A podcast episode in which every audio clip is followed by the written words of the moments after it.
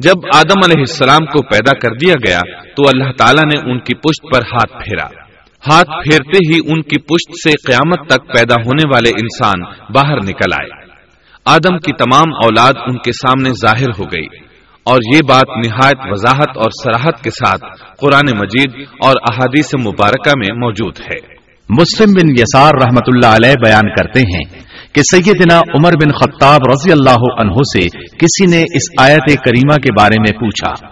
وَإِذْ أَخَذَ رَبُّكَ مِن بَنِي آدَمَ مِن ظُهُورِهِمْ ذُرِّيَّتَهُمْ وَأَشْهَدَهُمْ عَلَىٰ أَنفُسِهِمْ وَأَشْهَدَهُمْ عَلَىٰ أَنفُسِهِمْ أَلَسْتُ بِرَبِّكُمْ قَالُوا بَلَىٰ شَهِدْنَا أَن تَقُولُوا يَوْمَ الْقِيَامَةِ إِنَّا كُنَّا عَنْ هَٰذَا غَافِلِينَ اور جب آپ کے رب نے اولاد آدم کی پشت سے ان کی اولاد کو نکالا اور ان سے انہی کے بارے میں اقرار لیا کہ کیا میں تمہارا رب نہیں؟ سب نے جواب دیا ہاں کیوں نہیں؟ ہم سب گواہ بنتے ہیں، تاکہ تم لوگ قیامت کے روز یوں نہ کہو۔ ہم تو اس سے محض بے خبر تھے۔ او انما اشرك آباؤنا من قبل وكنا ذرية من بعدهم افتهلكنا بما فعل المبطلون یا یوں کہو کہ پہلے پہلے شرک تو ہمارے بڑوں نے کیا اور ہم ان کے بعد ان کی نسل میں ہوئے۔ لہذا کیا تو ان غلط راہ والوں کے فیل پر ہمیں ہلاکت میں ڈالے گا؟ سیدنا عمر رضی اللہ عنہ نے اس شخص کے سوال کے جواب میں فرمایا میں نے سنا ہے کہ رسول اللہ صلی اللہ علیہ وسلم فرما رہے تھے۔ ان اللہ خلق آدم ثم ثم مسح ظهره بيمينه فاستخرج منه ذرية فقال، خلقت هؤلاء للجنة وبعمل أهل الجنة يعملون. ثم مسح ظهره فاستخرج منه ذرية فقال، خلقت هؤلاء للنار وبعمل أهل النار يعملون فقال الرجل ففيما العمل يا رسول الله قال فقال رسول الله صلى الله عليه وسلم إن الله إذا خلق العبد للجنة استعمله بعمل أهل الجنة حتى يموت على عمل من أعمال أهل الجنة فيدخله الله الجنة وإذا خلق العبد للنار استعمله بعمل أهل النار حتى يموت على عمل من أعمال أهل النار فيدخله الله النار اللہ نے آدم علیہ السلام کو پیدا کیا، پھر اپنے دائیں ہاتھ کو اس کی پشت پر پھیرا اور اس سے نسل انسانی کو باہر نکالا۔ اور ان کی طرف اشارہ کر کے فرمایا، میں نے انہیں جنت کے لیے پیدا کیا ہے اور یہ جنت والوں کے اعمال کریں گے۔ پھر اپنے ہاتھ کو دوبارہ آدم علیہ السلام کی پشت پر پھیرا اور اس سے نسل انسانی کو باہر نکالا۔ اور ان کی طرف اشارہ کر کے فرمایا، میں نے انہیں آگ کے لیے پیدا کیا ہے اور یہ آگ والوں کے اعمال کریں گے۔ اس پر ایک شخص نے نبی اکرم صلی اللہ علیہ وسلم سے سوال کیا، اے اللہ کے رسول صلی اللہ علیہ وسلم، تو پھر ہمارے اعمال کس حساب میں شمار ہوں گے؟ آپ نے جواب میں فرمایا، اللہ تعالیٰ جب کسی بندے کو جنت کے لیے پیدا کرتا ہے، تو اس سے جنت والوں کے کام کرواتا ہے۔ حتیٰ کہ جنت والے اعمال میں سے ہی کسی عمل پر اس کا موت سے سامنا ہوتا ہے۔ اس وجہ سے اللہ اسے جنت میں داخل کرتا ہے۔ اور جب اللہ کسی بندے کو آگ کے لیے پیدا کرتا ہے، تو اسے آگ والے اعمال پر لگا دیتا ہے۔ یہاں تک کہ وہ آگ والے اعمال میں سے کسی عمل پر مرتا ہے۔ اس کی وجہ سے اللہ اسے آگ میں داخل کر دیتا ہے۔ ہر شخص کے لیے اس کام میں آسانی پیدا کر دی جاتی ہے، جس کے لیے وہ پیدا کیا گیا ہے۔ لیکن یہ بات ذہن میں ہر وقت موجود رہنی چاہیے کہ اللہ نے انسان کو اختیار دے رکھا ہے کہ وہ اپنی عقل اور فکر کی روشنی میں اللہ کے احکامات پر عمل پیرا ہو کر خود کو جنتی بنا لے یا عقل کا درست استعمال نہ کرتے ہوئے شیطان کا پٹا گلے میں ڈال لے اور جہنم میں جگہ بنا لے۔ یہ تو اللہ نے انسان کو اختیار دے رکھا ہے۔ اس کی مرضی کہ جنت والے اعمال کرے یا جہنم والے۔ ہر انسان میں دونوں طرف جانے کی طاقت اور صلاحیت موجود ہے۔ اللہ نے انسان کو مجبور نہیں بنایا۔ البتہ ہر انسان کو جو بھی رویہ اختیار کرنا تھا، اللہ کو اس کا علم تھا۔ اور اس کا علم برحق ہے، قطعی ہے۔ اس میں کوئی غلطی نہیں ہو سکتی۔ اس لیے اس نے اپنے علم کے مطابق تقدیر لکھ دی۔ اب ہم جو کچھ کرتے ہیں، تقدیر سے مجبور ہو کر نہیں کرتے، بلکہ اپنے اختیار سے کرتے ہیں۔ اور چونکہ تقدیر بھی اللہ کے حکم سے لکھی گئی، اس لیے اس میں بھی کوئی خطا واقع نہیں ہوتی۔ لہذا تقدیر کا یہ مطلب نہیں کہ انسان تقدیر کی بنا پر ہدایت ماننے یا نہ ماننے پر مجبور ہے۔ ایسی بات قطن نہیں۔ اور درست بات یہ ہے کہ تقدیر کا مسئلہ بہت زیادہ پیچیدہ ہے اور مشکل ترین مسائل میں سے ہے۔ یہاں اس کی تفصیل کا موقع نہیں۔ جب اللہ نے آدم علیہ السلام کو پیدا کر لیا اور اس میں اپنی روح پھونک دی، تو فرشتوں کو حکم دیا کہ آدم کو سجدہ کریں۔ ابلیس ایک بہت نیک اور بزرگ جن تھا۔ اس نے کبھی اللہ کی نافرمانی نہیں کی تھی۔ اسی بنا پر وہ بلند مرتبہ پا کر فرشتوں میں شامل ہو چکا تھا۔ لیکن فرشتوں کی جن سے قتل نہیں تھا۔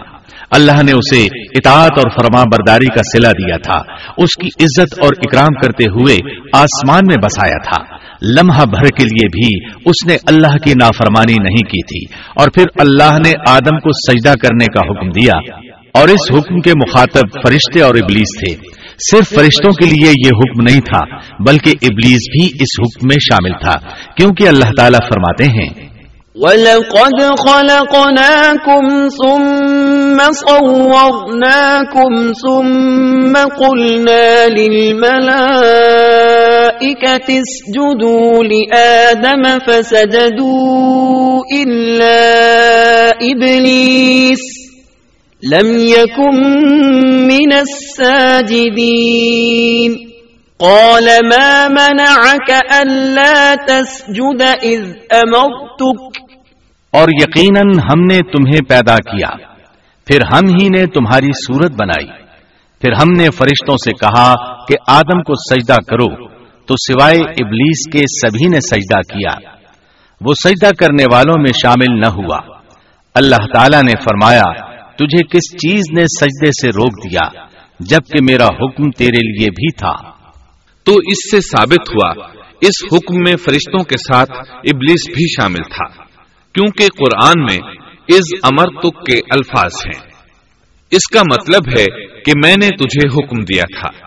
اور پھر ابلیس نے جواب میں یہ نہیں کہا کہ تو نے تو مجھے حکم ہی نہیں دیا تھا، بلکہ اس نے سجدہ نہ کرنے کی وجہ یہ بتائی۔ قال انا خير منه خلقتني من نار وخلقته من طين.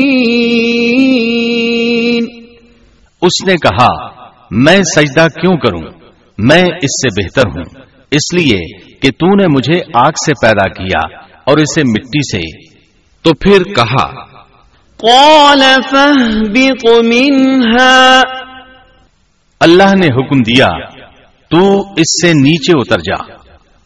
غرض جب ابلیس نے نافرمانی کی، سرکشی اور تکبر کا مظاہرہ کیا، تو اس وقت اللہ تعالی اور اس کے درمیان مکالمہ ہوا۔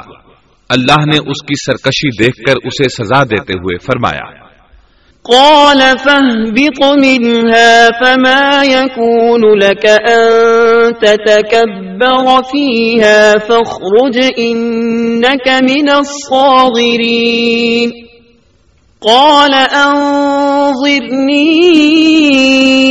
إلى يوم يبعثون. قال إنك من المنظرين. قال فبما أغويتني لأقعدن لهم صراطك المستقيم. ثم لآتينهم من بين أيديهم ومن خلفهم وعن أيمانهم وعن شمائلهم ولا تجد أكثرهم شاكرين اس جنت سے اتر جا، تجھے کوئی حق حاصل نہیں کہ تو اس جنت میں رہ کر تکبر کرے۔ ابلیس نے جواب میں کہا، مجھے قیامت کے دن تک مہلت دے دیجیے یعنی اتنی لمبی عمر دے دیجیے کہ میں قیامت تک زندہ رہوں، موت نہ آئے۔ اللہ نے فرمایا، تجھے مہلت دے دی گئی، لیکن ایک وقت مقررہ تک۔ اور جب شیطان اس طرف سے مطمئن ہو گیا کہ اسے مہلت مل گئی، تب اس نے کہا، چونکہ تو نے مجھے گمراہ کر دیا ہے، اس وجہ سے میں قسم کھاتا ہوں کہ میں انسانوں کی گمراہی کے لیے تیرے سیدھے راستے پر بیٹھ جاؤں گا۔ پھر ان کے آگے سے، ان کے پیچھے سے، ان کے دائیں سے، ان کے بائیں سے، ان کے پاس آؤں گا اور آپ ان میں سے اکثر لوگوں کو شکر گزار نہیں پائیں گے۔ اللہ تعالیٰ نے شیطان کا رد کرتے ہوئے فرمایا یہاں سے زلیل و خوار ہو کر نکل جا۔ ان میں سے جو شخص بھی تیرا حکم مانے گا، میں ایسے تمام گمراہوں سے جہنم کو بھر دوں گا۔ جو انسان بھی تیرا پیروکار بنے گا، وہ جہنم کا مستحق اور حقدار ٹھہرے گا۔ قرآن مجید میں دوسرے مقامات پر بھی اس گفتگو کو نئے پیرائے میں دہرایا گیا ہے۔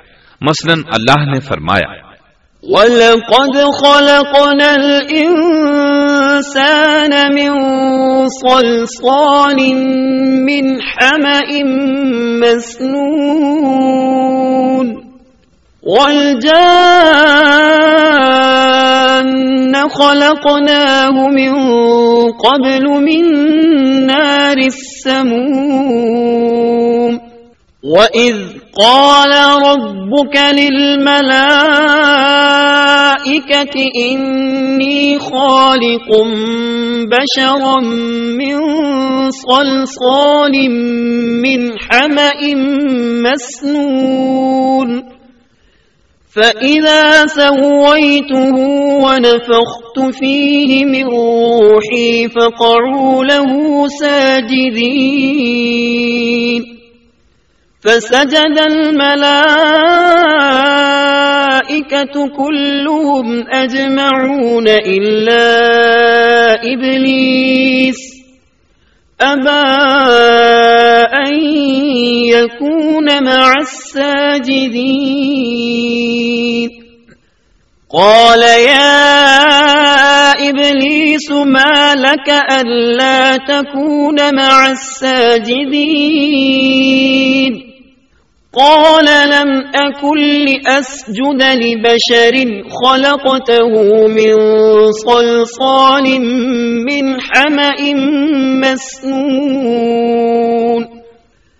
قال فاخرج منها فإنك رجيم. وإن عليك اللعنة إلى يوم الدين. یقیناً ہم نے انسان کو کھنکھناتی مٹی سے پیدا فرمایا ہے، جو کہ سڑے ہوئے گارے کی تھی۔ اور اس سے پہلے ہم نے جنات کو لو والی آگ سے پیدا کیا۔ اور جب تیرے پروردگار نے فرشتوں سے فرمایا، میں انسان کو سیاہ بدبودار کھنکھناتی مٹی سے پیدا کرنے والا ہوں، جب میں اسے پورا بنا چکوں اور اس میں اپنی روح پھونک دوں، تو تم سب اس کے لیے سجدے میں گر پڑنا۔ چنانچہ تمام فرشتوں نے سجدہ کیا۔ سوائے ابلیس کے، اس نے سجدہ کرنے والوں میں شمولیت اختیار کرنے سے صاف انکار کر دیا۔ اللہ تعالی نے فرمایا، اے ابلیس، تجھے کیا ہوا کہ تو سجدہ کرنے والوں میں شامل نہ ہوا؟ وہ بولا، میں ایسے انسان کو سجدہ نہیں کر سکتا جسے تو نے سیاہ بدبودار کھنکھناتی مٹی سے پیدا کیا ہے۔ اللہ تعالی نے فرمایا، اب تو بہش سے نکل جا، کیونکہ تو مردود ہے۔ اور تجھ پر قیامت کے دن تک میری پھٹکار ہے۔ قال رب فأنظرني إلى يوم يبعثون قال فإنك من المنظرين إلى يوم الوقت المعلوم۔ قال رب بما أغويتني لأزينن لهم في الأرض ولأغوينهم أجمعين إلا عبادك منهم المخلصين قال هذا صراط علي مستقيم إن عبادي ليس لك عليهم سلطان إلا من اتبعك من الغاوين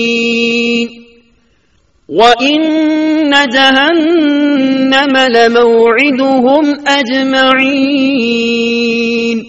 کہنے لگا، اے میرے رب، مجھے اس دن تک مہلت دے دے، جس دن کے لوگ دوبارہ زندہ کیے جائیں گے۔ اللہ نے فرمایا اچھا اس مقررہ وقت کے دن تک تجھے مہلت دی گئی۔ کہنے لگا، اے میرے رب، چونکہ تو نے مجھے گمراہ کیا ہے، مجھے بھی قسم ہے کہ میں انسانوں کے لیے زمین میں گناہوں کو خوشنما بناؤں گا اور ان سب کو بہکا دوں گا۔ سوائے ان کے جو تیرے منتخب اور مخلص بندے ہوں گے، وہ میرے بہکابے میں نہیں آئیں گے۔ اللہ نے فرمایا ہاں یہی مجھ تک پہنچنے کی سیدھی راہ ہے کہ مخلص بن جاؤ۔ میرے بندوں پر تجھے کوئی غلبہ نہیں ہوگا۔ البتہ جو گمراہ لوگ تیری پیروی کریں گے، یقیناً ان کے وعدے کی جگہ جہنم ہے۔ ایک اور مقام پر اللہ تعالی فرماتے ہیں۔ وَإِذْ قُلْنَا لِلْمَلَائِكَةِ اسْجُدُوا لِآدَمَ فَسَجَدُوا إِلَّا إِبْلِيسَ قال أأسجد لمن خلقت طينا قال أرأيتك هذا الذي كرمت علي لئن أخرتني إلى يوم القيامة لأحتنكن ذريته إلا قليلاً قال اذهب فمن تبعك منهم فإن جهنم جزاؤكم جزاء موفورا۔ جب ہم نے فرشتوں کو حکم دیا کہ آدم کو سجدہ کرو، تو ابلیس کے سوا سب نے سجدہ کیا۔ اس نے کہا، کیا میں اسے سجدہ کروں جسے تو نے مٹی سے پیدا کیا ہے؟ اچھا دیکھ لے۔ اسے تو نے مجھ پر فضیلت دی ہے۔ اگر مجھے بھی تو نے قیامت تک ڈھیل دی، تو میں سوائے چند لوگوں کے اس کی اولاد کو گمراہ کروں گا۔ اس پر اللہ نے فرمایا، جا، ان میں سے جو بھی تیرا فرما بردار ہو جائے گا، تو تم سب کی سزا جہنم ہے، جو پورا پورا بدلا ہے۔ واستفزز من استطعت منهم بصوتك وأجلب عليهم بخيلك ورجلك وشاركهم في الأموال والأولاد وعدهم وما يعدهم الشيطان إلا غرورا ان عبادی لیس لك عليهم سلطان وكفى بربك وكيلا ان میں سے تو جسے بھی اپنی آواز کے ساتھ بہکا سکتا ہے، بہکا لے، اور ان پر اپنے سوار اور پیادے چڑھا لا۔ یعنی اپنے گھڑ سوار لشکر اور پیدل لشکر کو چڑھا کر لیا اور اپنا ہر داؤ، ہر ترکیب اور ہر اسلحہ استعمال کر لے۔ اور ان کے مالوں اور اولاد میں بھی شرکت کر لے اور تو انہیں دل بہلانے والے وعدے دے لے۔ یعنی ان کے برے اعمال بنا سوار کر انہیں دکھا اور غلط خواہشات دلا۔ جنت دوزخ اور دوبارہ زندہ نہ ہونے کے وعدے دے۔ اور ان سے شیطان کے جتنے بھی وعدے ہوتے ہیں، سب کے سب سراسر فریب ہیں۔ یقیناً میرے سچے بندوں پر تیرا کوئی قابو اور غلبہ نہیں ہوگا۔ تیرا رب کار سازی کرنے والا کافی ہے۔ اسی طرح بہت سی آیات میں پہلی معصیت الہی کا ذکر کیا گیا ہے۔ سب سے پہلا نافرمان ابلیس ملعون تھا۔ وہ خبیص اللہ کے سامنے تکبر اور انات سے بھرپور جواب دیتا رہا۔ اسی وجہ سے اللہ نے اسے کافر کا لقب دیا۔ کافر اسے کہتے ہیں جو نعمت کا انکار کرے۔ اللہ نے اس پر اتنا فضل و کرم اور انعام و احسان کیا کہ بلند ترین مرتبے تک پہنچا دیا۔ لیکن اس نے اللہ کی اس نعمت کی قدر نہ کی، پرواہ نہ کی اور کفر کا راستہ اختیار کیا۔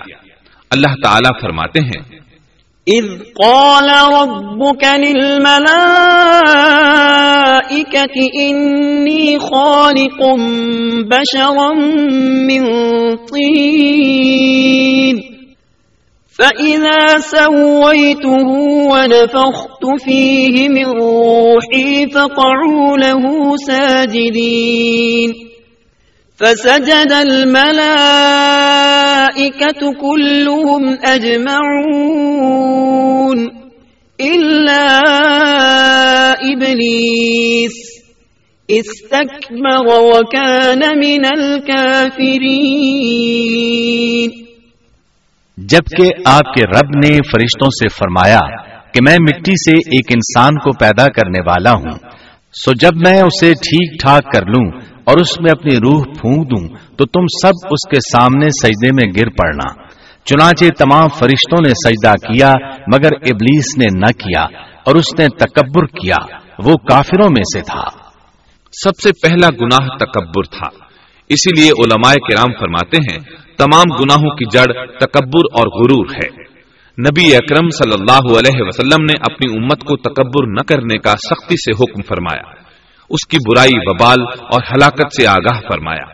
آپ نے فرمایا، لا ينظر الله إلى من جر ثوبه اللہ اس شخص کی طرف رحمت سے دیکھے گا بھی نہیں جس نے تکبر کی بنا پر کپڑا ٹخنوں سے نیچے لٹکایا۔ اس کے علاوہ نبی صلی اللہ علیہ وسلم نے تو مطلقاً فرما دیا۔ لا يدخل الجنة من كان في قلبه مثقال ذرة من كبر۔ وہ شخص جنت میں داخل ہونے کے قابل نہیں جس کے دل میں ذرہ برابر بھی تکبر ہے۔ جو شخص اپنے کپڑے اپنے مکان اور اپنے قبیلے پر فخر کرتا ہے اس سے اللہ کی رحمت اٹھ جاتی ہے۔ اسی لیے نبی صلی اللہ علیہ وسلم نے جب اپنے صحابہ کرام کو دیکھا کہ مہاجر صحابی انصار صحابہ کے خلاف اور انصاری صحابی مہاجرین صحابہ کے خلاف آواز لگا رہے ہیں تو آپ نے فرمایا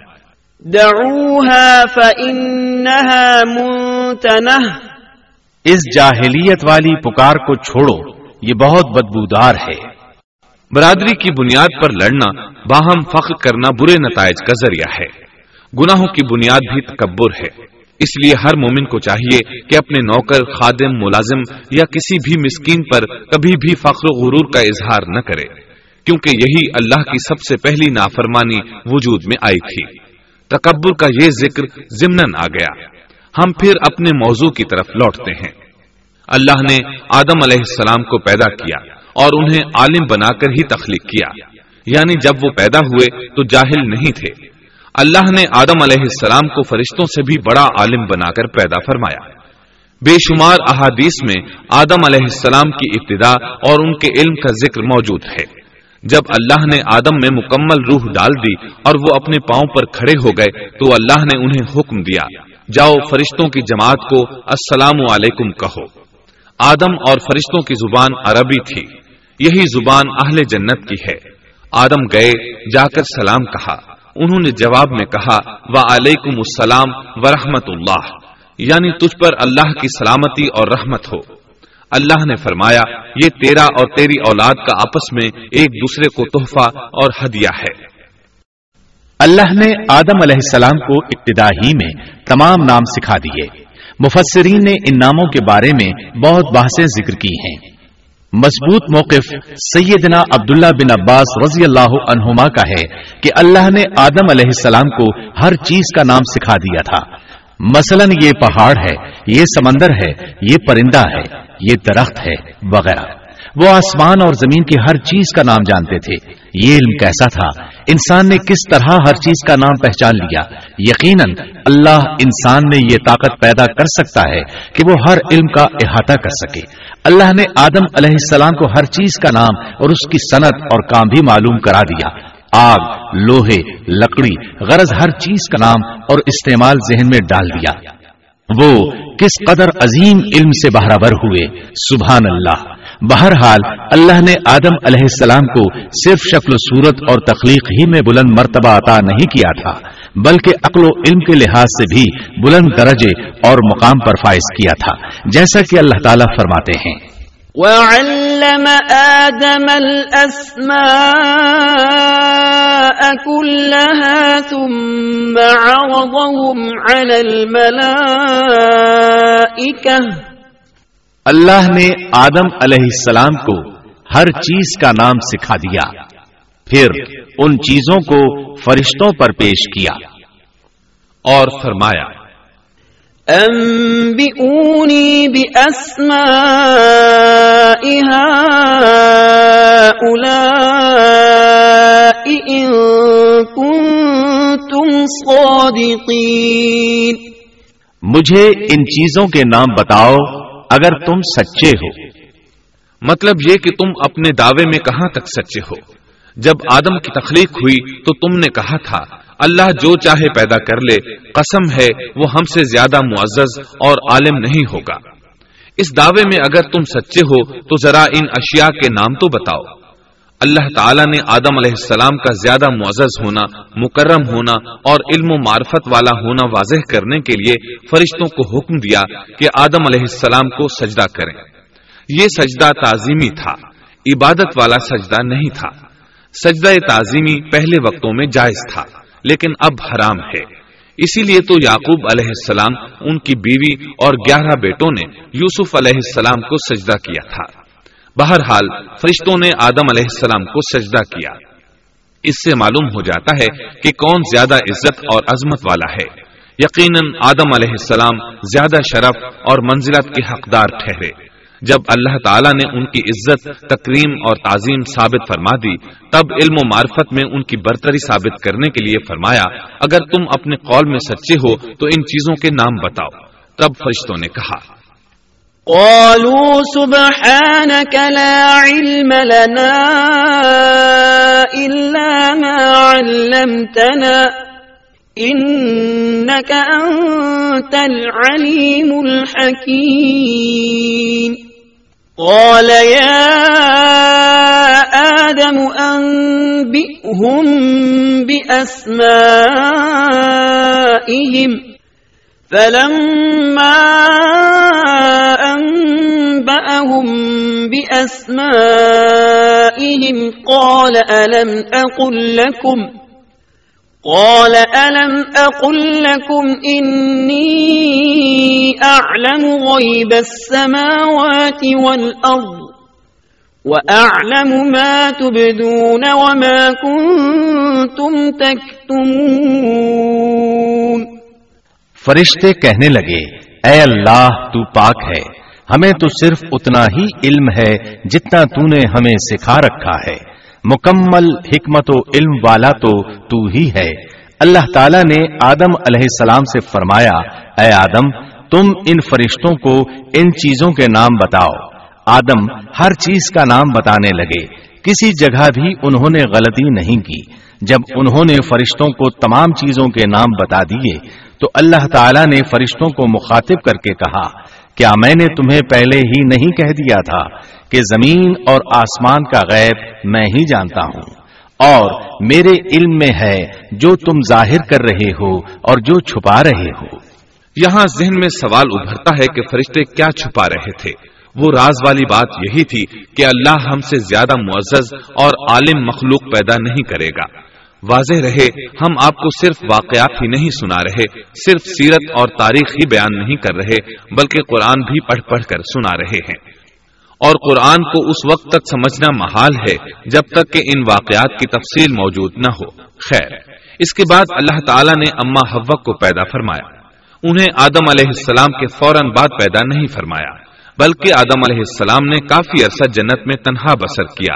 اور حدیث میں ہے کہ وہ وحشت محسوس کرتے تھے۔ تنہائی کو شدت سے محسوس کرنے لگے تھے۔ آخر کار ایک روز جب وہ سو رہے تھے تو اللہ تعالیٰ نے ان کی بائیں پسلی سے اما حوا علیہ السلام کو پیدا فرمایا اور آدم علیہ السلام کا ہم سفر بنا دیا۔ اللہ فرماتے ہیں۔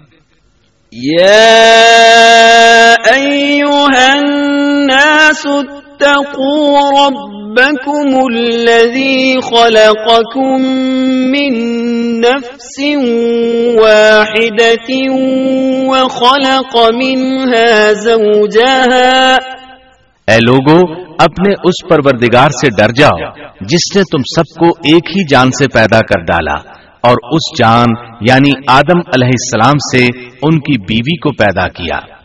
آدم علیہ السلام کے وجود ہی سے ہوا کا وجود بنایا گیا۔ وہ کوئی الگ مخلوق نہیں تھی۔ جب آدم علیہ السلام بیدار ہوئے تو انہوں نے اپنے قریب ایک عورت کو بیٹھے دیکھا۔ پوچھنے لگے، تم کون ہو؟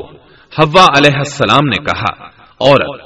آدم علیہ السلام نے پھر پوچھا، تجھے کس لیے پیدا کیا گیا ہے؟ وہ بولی، آپ کے لیے، تاکہ آپ مجھ سے سکون اور انس حاصل کریں۔ جب فرشتوں نے آدم علیہ السلام کو ایک عورت سے باتیں کرتے دیکھا تو کہنے لگے، اب ایک اور نئی مخلوق پیدا کی گئی ہے۔ آدم علیہ السلام نے ان مخلوقات کا نام تو بتا دیا تھا جو مشہور و معروف تھیں۔ ان کا نام پوچھنا چاہیے۔ انہوں نے آدم علیہ السلام سے سوال کیا۔ انہوں نے فوراً جواب دیا ہوا اس لیے کہ اللہ نے تو آپ کو ہر چیز کا نام سکھا دیا تھا۔ فرشتوں نے کہا، ان کا نام ہوا کیوں رکھا گیا ہے؟ آدم علیہ السلام نے جواب دیا، اس لیے کہ اسے ایک زندہ چیز سے پیدا کیا گیا ہے۔ حیات کی نسبت سے ہوا نام رکھا گیا۔ مسلم شریف میں ہے، سیدنا ابو حریرہ رضی اللہ عنہ روایت کرتے ہیں کہ رسول اللہ صلی اللہ علیہ وسلم نے فرمایا، من كان يؤمن بالله واليوم الآخر فإذا شهد أمرا فليتكلم بخير أو ليسكت واستوصوا بالنساء خيرا فإن المرأة خلقت من ضلع وإن أعوج شيء في الضلع أعلاه إن ذهبت تقيمه كسرته وإن تركته لم يزل أعوج استوصوا بالنساء خيرا جو شخص اللہ اور آخرت کے دن پر ایمان رکھتا ہے، جب وہ کسی معاملے کے لیے حاضر ہو، تو بھلائی والی بات کرے یا خاموش رہے۔ اور عورتوں کے بارے میں بھلائی کی وسیعت حاصل کر لو یعنی ان کے ساتھ اچھا سلوک کرو۔ کیونکہ عورت پسلی سے پیدا کی گئی ہے، اور پسلی میں زیادہ ٹیڑھا حصہ اوپر والا حصہ ہوتا ہے۔ اگر تم اس کو سیدھا کرنا چاہو گے، تو توڑ ڈالو گے۔ اور اگر اس کو چھوڑ دو گے تو وہ اسی طرح ہمیشہ ٹیڑھی رہے گی۔ عورتوں کے بارے میں بھلائی کی وسیعت حاصل کر لو۔ مطلب یہ کہ اسی حالت میں گزر بسر کرو، عورتوں کے بارے میں بھلائی کی وسیعت حاصل کر لو۔ اس حدیث کا مطلب یہ ہے کہ عورتوں پر جبر کر کے زبردستی ان کی طبیعت کو بدلا نہیں جا سکتا۔ اور عورت ذات کو نہایت نرمی اور پیار سے رکھو۔ ان کی طبیعتوں میں ٹیڑھا پن ہے۔ وہ کبھی جذبات سے مغلوب ہو جاتی ہے اور عقل کھو بیٹھتی ہے۔ اگر کوئی اسے سیدھا کرنا چاہے تو اس سے لا تعلقی دوری اور طلاق کی نوبت آ جائے گی۔ اگر اسے چھوڑ دو گے تو ٹیڑھا پن برقرار رہے گا۔ مرد کو بہت حوصلے سے اس صورتحال کو سنبھالنا چاہیے۔ احادیث میں سیدنا ابراہیم علیہ السلام کی زوجہ سیدہ سارا علیہ السلام کا قصہ موجود ہے۔ وہ ہوا علیہ السلام کے بعد کائنات کی سب سے زیادہ خوبصورت عورت تھی۔ احادیث سے یہ اشارہ ملتا ہے کہ ہوا علیہ السلام ابتدائے انسانیت سے لے کر قیامت تک پیدا ہونے والی تمام عورتوں میں خوبصورت تھیں اب ابلیس لگا اپنے وصف سے شروع کرنے۔ آدم اور ہوا علیہ السلام دونوں اللہ کے حکم سے جنت میں تھے کہ شیطان نے انہیں پھسلانے کی کوشش شروع کر دی۔ اللہ تعالیٰ فرماتے ہیں وَقُلْنَا يَا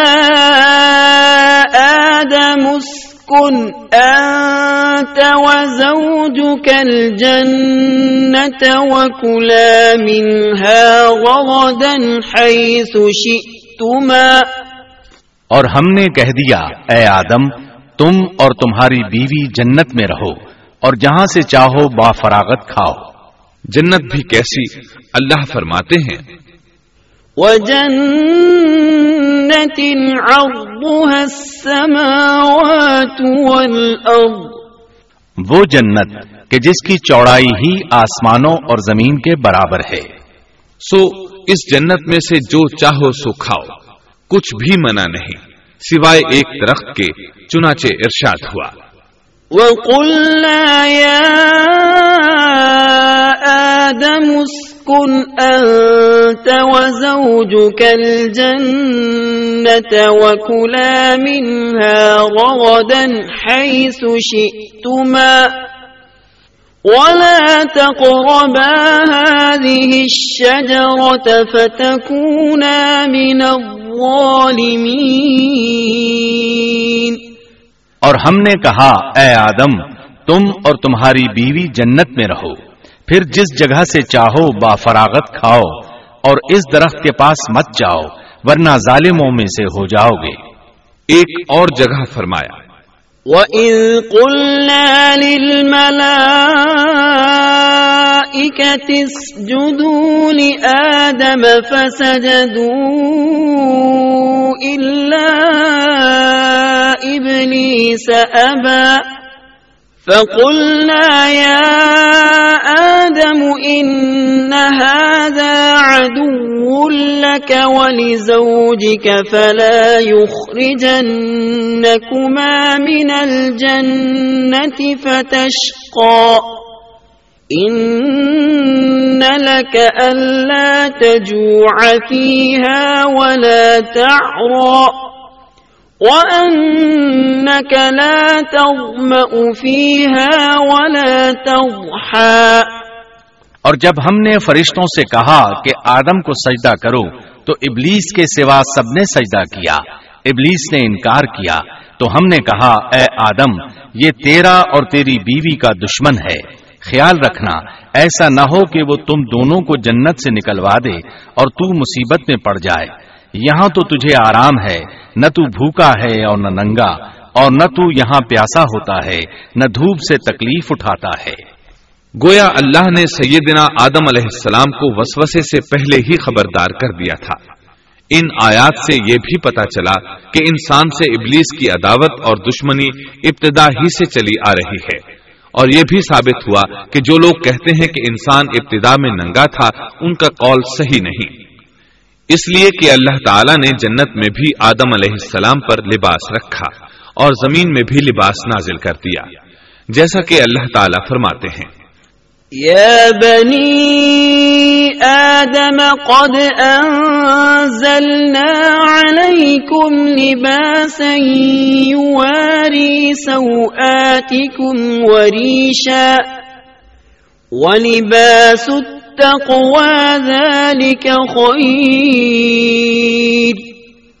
اے آدم کی اولاد، ہم نے تم پر لباس کو نازل کیا، جو تمہاری شرمگاہوں کو چھپاتا ہے، اور زینت کا سبب بھی ہے، اور تقوی کا لباس اس سے بھی بہتر ہے۔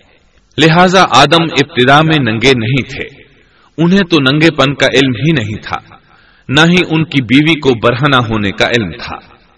اللہ نے آدم علیہ السلام کو کامل نعمتوں سے نوازا۔ بھوک، نہ پیاس۔ یہاں تک کہ پیاس کے اسباب سے بھی محفوظ۔ نہ گرمی اور نہ دھوپ۔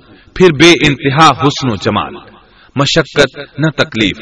بد بختی نہ بد قسمتی آدم اور ہوا علیہ السلام کے دلوں میں وسوسہ ڈالنے کے بارے میں بھی قرآن نے روشنی ڈالی ہے۔ فوسوس لهما الشيطان پھر شیطان نے ان دونوں کے دلوں میں وسوسہ ڈالا۔ یہ وسوسہ اس نے ان دونوں کو تما دلانے کی صورت میں پورا کیا۔ اور یہ تما دلائی کہ اس درخت کو کھانے سے ہمیشگی اور بقا ملتی ہے۔ اور کبھی نہ ختم ہونے والی بادشاہت حاصل ہوتی ہے۔ اور اس وسوسے کا مقصد یہ تھا۔ لِيُبْدِيَ لَهُمَا مَا غُورِيَ عَنْهُمَا مِن سَوْآتِهِمَا۔ تاکہ ان کا پردہ بدن جو ایک دوسرے سے پوشیدہ تھا، دونوں کے روبرو بے پردہ کر دے۔ ان کی شرم گاہوں کو ننگا کرنے کے لیے اس نے ایسا کیا۔ وہ دونوں کپڑے میں ملبوس تھے۔ سطر ڈھانپ رکھا تھا۔ جب انہوں نے اس درخت سے کھایا تو لباس نیچے گر گیا۔ دونوں براہنا ہو گئے۔ یہی شیطان چاہتا تھا کہ انہیں براہنا کر دے۔ اللہ کی نافرمانی پر اکسائے۔ ارشاد ہوتا ہے فوسوس إليه الشيطان قال يا آدم هل أدلك على شجرة الخلد وملك لا يبلى؟ شیطان نے انہیں وسوسہ ڈالا، کہنے لگا، اے آدم، کیا میں تجھے دائمی زندگی کا درخت اور وہ بادشاہت نہ بتلا دوں جو کبھی پرانی نہ ہو؟ جب تم اس درخت سے کھاؤ گے تو ہمیشہ زندہ رہنے والے بن جاؤ گے اور زبردست بادشاہت حاصل کر لو گے اس نے یہ تمنا بھی دلائی۔ وقال ما نهاكما ربكما عن هذه الشجرة إلا أن تكونا ملكين إلا أن تكونا ملكين أو تكونا من الخالدين تمہارے رب نے تم دونوں کو اس درخت سے اس لیے منع کیا ہے کہ تم دونوں فرشتے نہ بن جاؤ یا ہمیشہ زندہ رہنے والے نہ بن جاؤ۔ یعنی تم اس درخت سے کھا لو گے تو فرشتے بن جاؤ گے اور ہمیشہ قائم دائم رہو گے پھر وہ وسوسہ ڈالتے ہوئے جھوٹی قسمیں کھانے لگا جیسا کہ ارشاد ہوتا ہے۔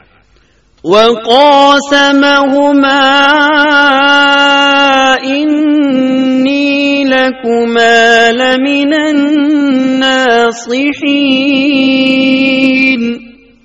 اور ان دونوں کے روبرو قسمیں کھانے لگا کہ یقین آ جائے میں آپ کا خیر خواہ ہوں۔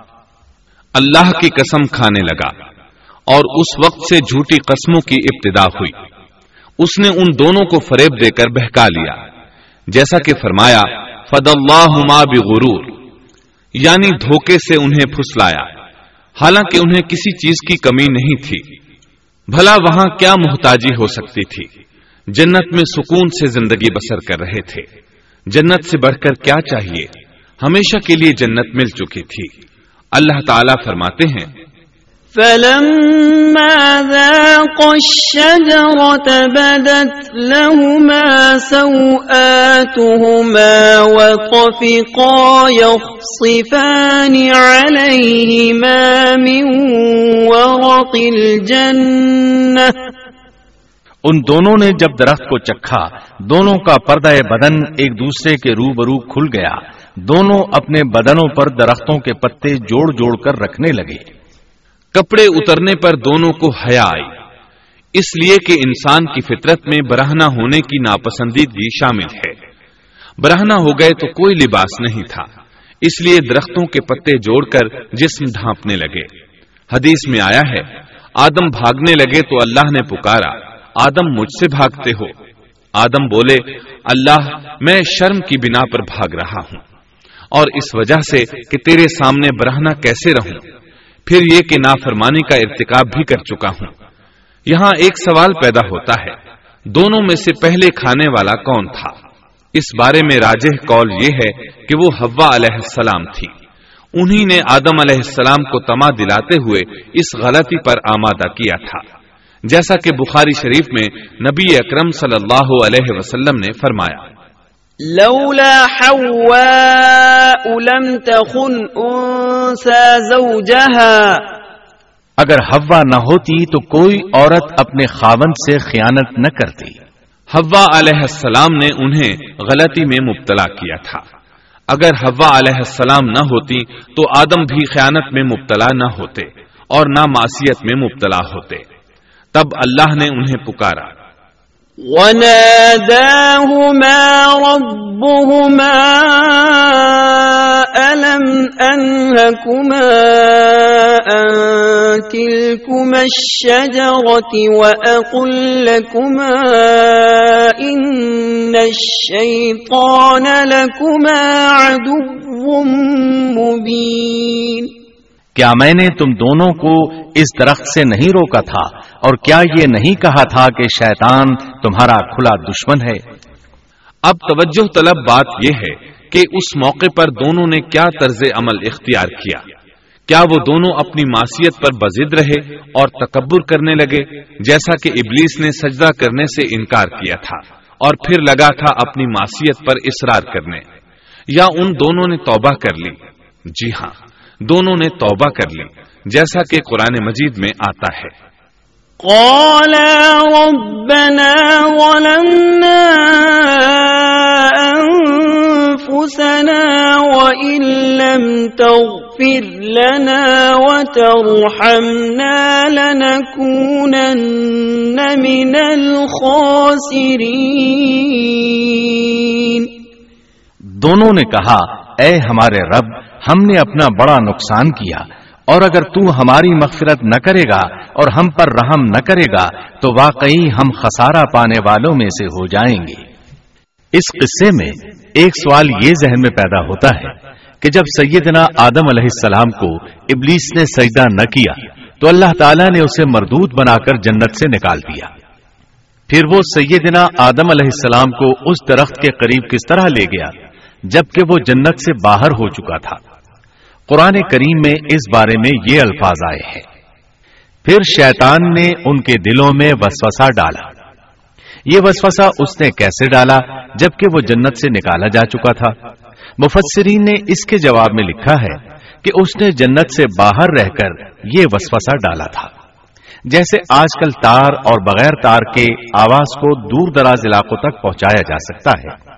ایسے ہی شیطان نے اپنی طاقت سے یہ وسوسہ ان کے دلوں تک پہنچایا۔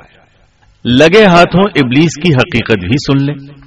ابلیس کے لفظی معنی انتہائی مایوس کے ہیں۔ یہ راندہ درگاہ ہونے کے بعد ہمیشہ ہمیشہ کے لیے اللہ کی رحمت سے مایوس ہو گیا تھا۔ اس لیے اسے یہ لقب ملا۔